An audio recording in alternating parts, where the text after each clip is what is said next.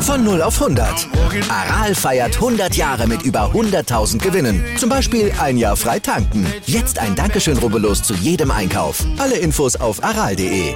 Aral, alles super. Ja, da hat Tonsuperstar Simone Biles sicherlich ein bisschen sparsam geguckt gestern. Ach, herrlich, ne? Erst überreichte ihr US-Präsident Joe Biden die, Med the Medal of Freedom, wie es heißt, und kurz darauf, äh, ja, gab ihr vor dem Rückflug nach Texas die, Dua, die Stewardess dann ein Kindermalbuch in die Hand. ja, nun ist Biles ja nur 1,42 Meter groß, aber immerhin schon 25 Jahre alt, aber die, ich sag jetzt mal Saftschubse, die hatte offenbar gedacht, klein gleich Kind, also, ja komm, da gebe ich mal ein Malbuch raus. Du meinst die freundliche Flugbegleiterin, ja. die sich um das Wohl der, des Kindes gekümmert hat und das vielleicht noch keinen ähm, Apfel, äh, ähm, Tomatensaft trinken durfte. Ne? du, ähm, ganz kurz, mir ist das mal genauso passiert. Ich war, aber da war ich 16 Jahre alt und ähm, bin alleine in die USA geflogen, beziehungsweise von den USA zu, aus den USA zurückgeflogen.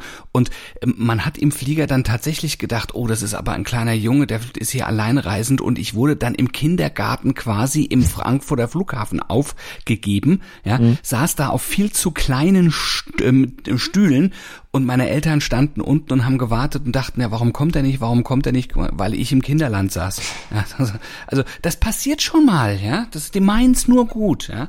Ja, das kann mir nicht mehr passieren, dass man mich für 18 oder 16 oder 7 hält. Das, äh nee, wenn du wärst, würd, würdest du dann eher zu so einem Neugeborenen neigen, weil die ja, ja auch manchmal genau. ohne Haare auf die ganz Welt kommen. Genau, ganz aber genau. Ist, aber noch okay. nicht mit Bart, also zumindest die meisten nicht. Ja. Das stimmt. Aber Malte, es kam ja auch noch viel besser, ja? die, denn die Kollegin, also die andere Stewardess, äh, die bot äh, Balz dann als Entschuldigung einen Cocktail an, aufs Haus selbstverständlich, also auf Kosten der Airline, fragte aber vorher nochmal, ob sie denn auch wirklich volljährig sei. Ja, das ist einmal fühlen wie Philipp Lahm. Aber oh, Spaß beiseite. Ne? Er ist oh. böse. Ja, komm. Lass den Spaß mal weg. Das ist schon traurig, dass man eine 25-fache WM und siebenfache Olympiamedaillengewinnerin nicht erkennt. Ja, allerdings, ne? Also das kann euch natürlich nicht passieren, wenn ihr Stand jetzt hört. Hier erfahrt ihr alles Wichtige von den Persönlichkeiten und den Ereignissen aus der Welt des Sports. Wir sprechen über die ominösen Hintergründe der Leichtathletik-WM-Vergabe nach Eugene. Wir checken weiter die Zweitligisten vom Saisonstart. Und wir haben natürlich noch ein spannendes Thema. Wir schauen auf Robert Lewandowski und äh, müssen da doch mit einigen sogenannten Fans mal ein bisschen härter ins Gericht gehen. Volldeppen sind das. Ja, und wir sagen schönen guten Morgen, ne? So stand jetzt im ersten Sportpodcast des Tages, wie immer unterstützt vom Sportinformationsdienst. Mit mir Andreas Wurm. Und mit mir, mit Malte Asmus. Und wir würden uns natürlich freuen, wenn ihr uns liked, besternt, rezensiert und abonniert und weiter sagt, dass man uns überall hören kann, wo es Podcasts gibt und dass wir der Podcast sind, dessen Newsteil immer dann, wenn etwas passiert, auch aktualisiert und auf den immer aktuellen Stand jetzt gebracht wird und das mehrmals am Tag sogar. Darüber spricht heute die Sportwelt. Stand jetzt. jetzt. Die Themen des Tages im ersten Sportpodcast des Tages. Stand, Stand, Stand, Stand. Jetzt. Mit Andreas Worm und Malte Asmus auf meinsportpodcast.de. Analyse. Ja, gestern haben wir schon drüber gesprochen, die Leichtathletik-Weltmeisterschaft in Eugene ab Freitag. Äh, das ist die erste überhaupt, die in den USA stattfindet. Ja, und das, obwohl die USA quasi die Leichtathletik-Nation schlechthin sind, also ja, Stars en masse hervorgebracht haben in den letzten 100, 200 Jahren. Jesse Owens, Wilmar Rudolph, Carl Lewis.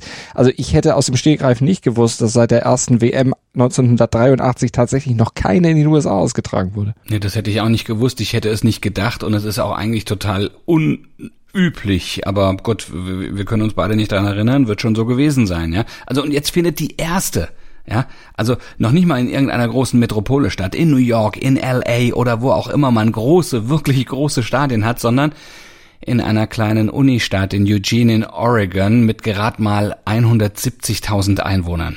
Ja, aber man muss sagen, mit tollen Sportstätten und Eugene ist ja quasi die Leichtathletik-Hauptstadt der USA, denn dort finden ja regelmäßig auch die nationalen Meisterschaften statt, dort auf dem Unigelände, diesem tollen Stadion, aber auch die Diamond League ist da zu Gast. Und 2014 war Oregon immerhin schon mal Gastgeber der U20 WM und noch viel wichtiger, hier wurde ja auch der weltmächtigste Sportartikelhersteller gegründet, also Nike äh, wichtiger, ja, weil das eine Rolle bei der Vergabe mhm. gespielt haben könnte, denn die Vergabe gilt ja als, naja, sagen wir es mal ganz vorsichtig, äh, durchaus dubios. Ja, genau. Bewiesen ist das zwar nicht, aber auch nicht ganz unwahrscheinlich, dass da Nike vielleicht die Finger im Spiel hatte, denn 2015, da war die WM völlig überraschend ja nach Eugene vergeben worden, ohne dass die IAAF, also der damalige Leichtathletik-Weltverband, überhaupt die WM schon ausgeschrieben hatte, aber das war quasi schon unter der Hand erfolgt. Und damals war ja noch Lamin Diak, also der Senegalese, der IAF-Präsident und da weiß man ja, wie korrupt der war. Und äh, ja, dann hatte die BBC auch noch einen Mailverkehr zwischen der Nike-Zentrale und Eugenes Bewerbungschef veröffentlicht,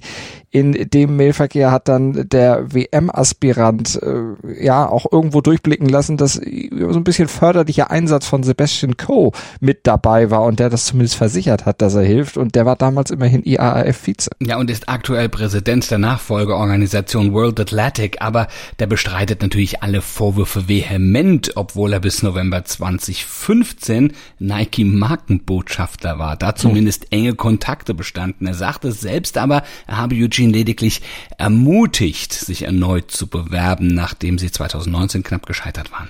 Muss ich sagen, halte ich aber auch durchaus für glaubhaft, denn ich meine, Code ist jetzt eigentlich für solch platte Lobbyarbeit auch zu schlau. Also er hat den Weltverband ja auch mal mit einem Deal mit einem japanischen Ausrüster versorgt und der ist millionenschwer und da hat er auch Nike nicht den Vorzug gegeben, obwohl da diese Beziehung war. Naja, aber für Nike ist die Weltmeisterschaft vor der eigenen Haustür natürlich trotzdem ein Geschenk mit einem enormen Werbeeffekt. Ein Großteil der US-Spitzenathleten steht natürlich bei Nike unter Vertrag. Ja, und da werden am Ende wohl auch einige von dann Medaillenträger sein. Also die Sprinter um Christian Coleman zum Beispiel oder Noah Lyles, die Hürdenstars Sidney McLaughlin oder Devon Allen oder die Wurf- und Stoßgiganten, muss man bei denen ja schon sagen, Valerie Allman und Ryan Krauser. Also insgesamt bei dem Ganzen ein Schelm, der Böses dabei denkt. Top-Thema. Ihr habt's mitbekommen, Robert Lewandowski ist tatsächlich gestern beim FC Bayern aufgetaucht. Er erfüllte dann auch vertragsgemäß diesen obligatorischen Medizincheck zum Vorbereitungsstart. Ja, aber dass er auch am Samstagnachmittag dabei sein wird, wenn die neue Mannschaft des FC Bayern dann in der Allianz Arena vorm Publikum präsentiert wird, daran glauben wahrscheinlich die wenigsten in München. Oder woran glaubst du, Malte? Ja, daran definitiv nicht. Also zwar gilt immer noch mhm. das Basta, das Oli Kahn zum Verkauf Lewandowskis gegeben hat, aber damit haben die Bayern ja das Angebot von Barca nun doch schon wohl auf, was man so hört, erträgliche 50 Millionen Euro plus Boni hochgetrieben. Und von daher gehe ich auch mal davon aus, dass das dann alles in dieser Woche auch über die Bühne gehen wird, dass man sich dann da einigen wird. Das melden oder meinen übrigens auch die Kollegen von Sport 1. Ja, und das Geld käme Bayern ja auch durchaus gelegen, ne? um es dann gleich wieder bei Matthias de Licht bei Juve reinvestieren zu können. Die wollen 18 äh, 80 Millionen, 18 ginge ja noch, 80 Millionen wollen sie haben. Mhm. Bayern hat dann jetzt wohl dann 50 äh, wieder zur Verfügung ich denke mal, da wird man sich auch einig. Ja, also wird Levi am Montag dann auch nicht mit auf die USA-Reise gehen müssen, oder? Nicht mit den Bayern auf jeden Fall. Das könnte ich mir jetzt nicht vorstellen, dass das dann noch irgendwie möglich wird, dass der da mitfliegen muss oder nötig wird, dass er mitfliegen muss. Der wird zwar auch bald in die USA fliegen, dann aber wahrscheinlich eher mit Barca, denn die machen ja auch einen US-Trip. Mhm, also Lewandowski ist ja auch ohne Familie zurück nach München mhm. gekommen. Das hat aber einen traurigen anderen Hintergrund, denn ein paar Idioten scheinen es offenbar nicht zu akzeptieren, dass er bald lieber bei Barca kickt als in München und haben via Social Media Morddrohungen gegen ihn, seine Frau und seine Kinder ausgesprochen. Ja, das ist doch komplett krank. Also man kann ja traurig sein und vielleicht auch ein bisschen beleidigt sein, wenn so ein toller Spieler den Herzensclub, den eigenen Herzensclub verlassen will. Man kann auch über die Art und Weise sich definitiv aufregen, wie das Ganze kommuniziert wurde. Das war ja auch nicht besonders toll, aber dann ist auch irgendwo mal gut. Ne? Also letztlich ist das immer noch seine Sache und die Sache der Bayern und da muss man ja nun nicht mit Morddrohungen kommen. Die sind ja nun mit nichts zu rechtfertigen. Das ist völlig indiskutabel und auch irre. Also da kann sie wirklich nur sagen, was für Deppen sind denn da eigentlich am Start? Ja, ja, da wurden äh, definitiv mehrere Grenzen überschritten. Ja. Wenn es stimmt, muss man einschränkend sagen, denn das hat eine polnische Sportzeitung gesagt und Lewandowski ist Social Media und PR-Beauftragter und ähm, aus dieser Ecke kommt jetzt auch, dass die Bayern dafür verantwortlich gemacht werden, zumindest ähm, eine Teilschuld bekommen, dass die zu sehr mit Emotionen gespielt hätten und damit die Fans quasi aufgestachelt hätten also das, das, das geht dann auch wieder zu weit. Das darf ich da darf man natürlich niemandem irgendetwas unterstellen. Ich habe also eine, eine Morddrohung nicht gelesen, aber mhm. es kann natürlich stimmen, dass das so ist. Also es sollten jetzt mal alle ein bisschen abkühlen. Beide Seiten sollten sich beruhigen, dieses Thema jetzt vernünftig und fair abhaken, denn ich meine bitte, nach acht gemeinsamen und so sehr erfolgreichen Jahren, also äh, Friede und eine ordentliche Trennung mit ordentlich Geld für die Bayern und wieder Glück im Fußball für Lewandowski, das hätten alle Beteiligten dann auch mehr als verdient. Heute in der Sportgeschichte. Heute vor acht Jahren, da hatte Mario Götze in Rio seinen großen Moment, auch schon wieder lange her. Oh, viel zu lange, ne? Aber, aber ein so schöner Moment mit seinem Torschuss hat Deutschland gegen Argentinien zum Weltmeistertitel, mhm. zum vierten Stern für Deutschland. Und noch länger her, heute vor 92 Jahren, da hatte der Franzose Lucien Laurent das allererste WM-Tor überhaupt geschossen in der Fußballgeschichte. Beim 4 zu 1 Sieg von Frankreich gegen Mexiko bei der WM-Premiere in Uruguay, da hat er das 1-0 gemacht. Ja, und diese Weltmeisterschaft damals, also 1930, die hat nicht unbedingt für große Begeisterung gesorgt. Wir blicken mal mal zurück auf das Premierenturnier. Stellt euch vor, es ist WM, aber zumindest aus Europa will keiner hin. Klingt komisch, war aber 1930 so Uruguay. Zu weit weg und irgendwie auch viel zu exotisch. Look at this country! You are gay. Drei Wochen mit dem Schiff über den Atlantik, das wollten dann nur die Franzosen, Belgier, Rumänen und Jugoslawen sich zumuten und die genossen 20 Tage ohne Training, aber voller Kreuzfahrtfeeling und bestem Essen. Also heute haben wir als Appetit am Regal Marinier, Pate Foie Beluga Kaviar, Eier. Vor allem Jugoslawiens Torwart Jaksic langte richtig zu und futterte sich 16 Kilo Übergewicht an. Sein Motto am Buffet. Ich nehme alles. Sportliches Schwergewicht der WM war Gastgeber Uruguay, die gewann nämlich am Ende den Titel. Der fleißigste WM-Teilnehmer dagegen kam aus Belgien und hieß Jean Langenu. Der war nicht nur der Schiedsrichter des WM-Finals, sondern er schrieb auch den Spielbericht für den Kicker. Und mit dem im Gepäck reiste er dann nach Hause, wo der Artikel drei Wochen später im Magazin dann auch veröffentlicht wurde. Analyse. Das ist jetzt ein harter Schnitt von der WM zur zweiten Liga. Ja, machen wir mit unserem Zweitligacheck vor dem Start in die Saison am Freitag weiter. Wir haben ja die nächsten vier Teams heute unter die Lupe zu nehmen, beziehungsweise wir haben sie ja schon unter die Lupe genommen, präsentieren jetzt gleich mal die Stärken und Schwächen, die wir herausgearbeitet haben beim SV Sandhausen, bei Hansa Rostock, dem KSC und Hannover 96. Ja, also starten wir mal mit dem SV Sandhausen oder Sandhausen oder wie auch immer man äh, das dann, da gibt's ja auch die unterschiedlichsten äh, Sichtweisen. die schaffen es ja jedes Jahr wieder aus ihren doch eigentlich sehr geringen Mitteln mit einem wirklich kleinen Etat am Ende relativ viel zu machen. Seit zehn Jahren sind sie dabei in Liga 2, aber sie kommen eben auch nicht aus dem grauen Mittelmaß raus aber sie weder nach oben noch nach unten. Also von daher ganz genau. sicher da unten. Dafür geht's äh, bei Hansa Rostock ein bisschen anders zu, aber die haben sich ja in der letzten Saison als Aufsteiger dann vor allem auswärts sehr stark präsentiert und da letztlich die Grundlage für den Klassenerhalt gelegt.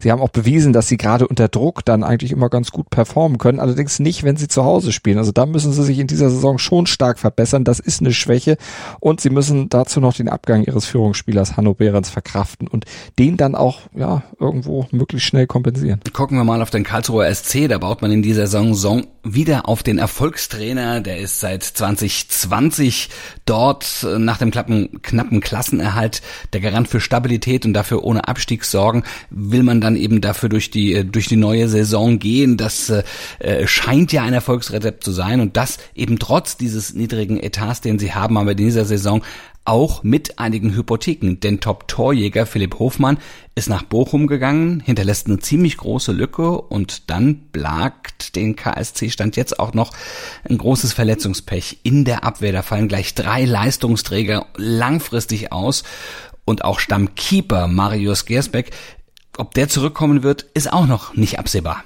Zumindest nicht wann der zurückkehren wird, aber da muss man gucken, wie das sich in den nächsten Wochen dann entwickelt. Bei Hannover 96, da weht seit kurzem ja neuer Wind. Stefan Deitel, der kam als neuer Trainer von Kräuter Fürth und hat da jetzt die Aufgabe, vor allem an der Torausbeute mal zu schrauben. Also Hannover hat 35 Tore in der letzten Saison geschossen und das war schon echt dürftig, denn nur die Absteiger Ingolstadt, Aue und Dresden waren da noch schlechter in der Wertung. Also da muss dringend noch was getan werden.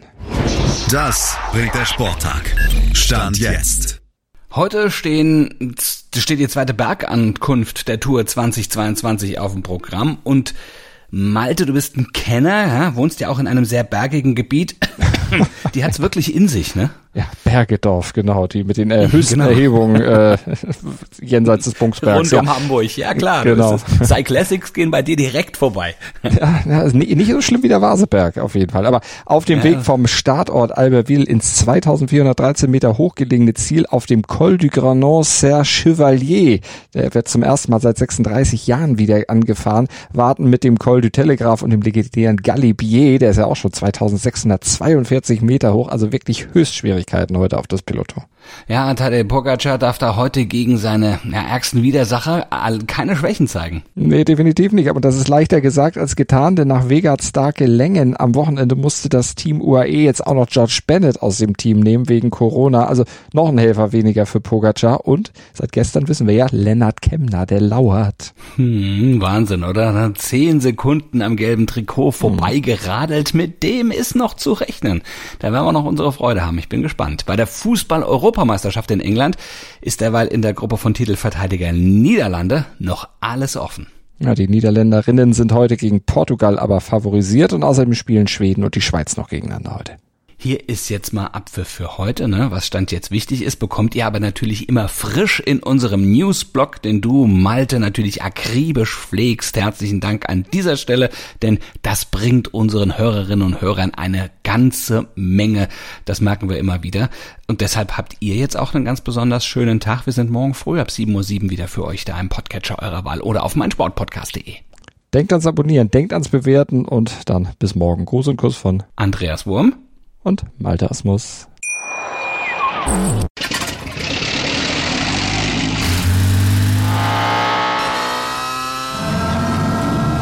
Von 0 auf 100. Aral feiert 100 Jahre mit über 100.000 Gewinnen. Zum Beispiel ein Jahr frei tanken. Jetzt ein Dankeschön, rubbellos zu jedem Einkauf. Alle Infos auf aral.de. Aral, alles super. Dir hat dieser Podcast gefallen? Dann klicke jetzt auf Abonnieren und empfehle ihn weiter. Bleib immer auf dem Laufenden und folge uns bei Twitter, Instagram und Facebook. Mehr Podcasts aus der weiten Welt des Sports findest du auf meinsportpodcast.de.